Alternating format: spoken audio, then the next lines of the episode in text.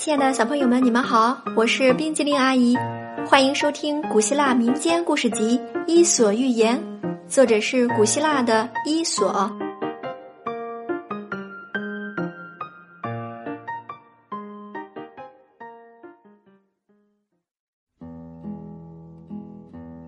接下来我们要讲的故事是《两鸟学唱歌》。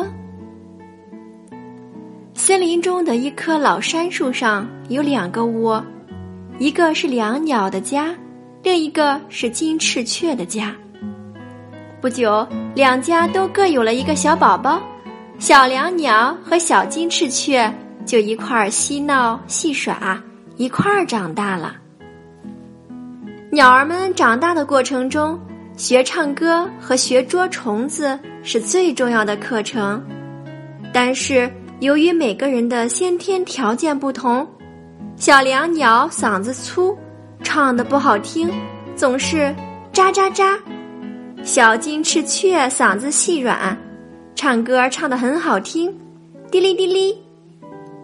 小两鸟总是虚心的向小金翅雀学唱歌，学的可认真了，每天苦练唱法，练嗓子，从不间断。渐渐的，小鸟都长大了。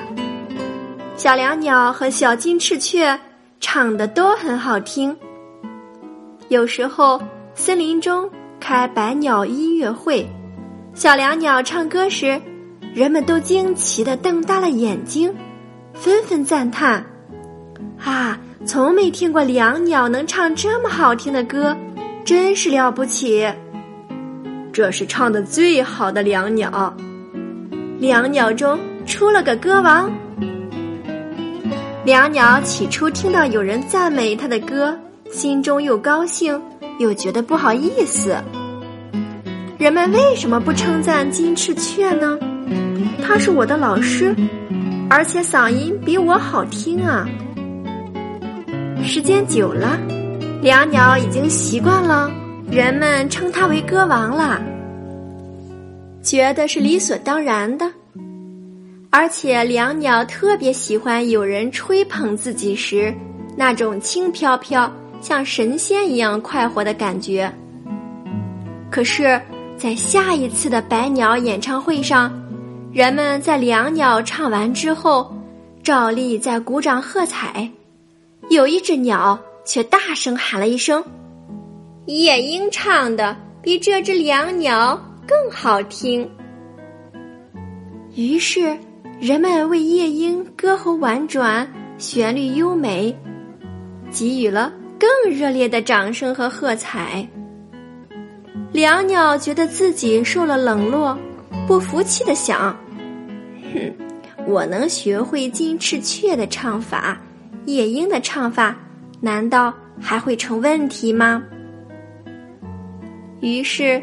在一次新的百鸟演唱会上，两鸟凭着想象，学着夜莺的样子，唱起了夜莺的歌。哎呀，吱吱嘎嘎，咿咿呀呀，太难听了！所有的听众都捂起了耳朵，还有人实在听不下去，转身就走了。两鸟伤心极了。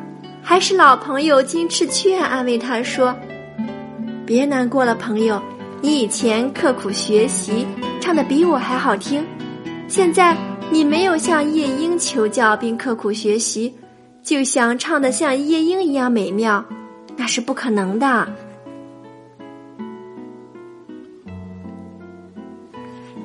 亲爱的小朋友，故事讲完了，现在请你说一说。为什么小两鸟比金翅雀唱的好听，但是当它模仿夜莺的时候，却唱的很难听呢？今天冰激凌阿姨讲的故事《两鸟学唱歌》就到这里啦，咱们下次再见，拜拜。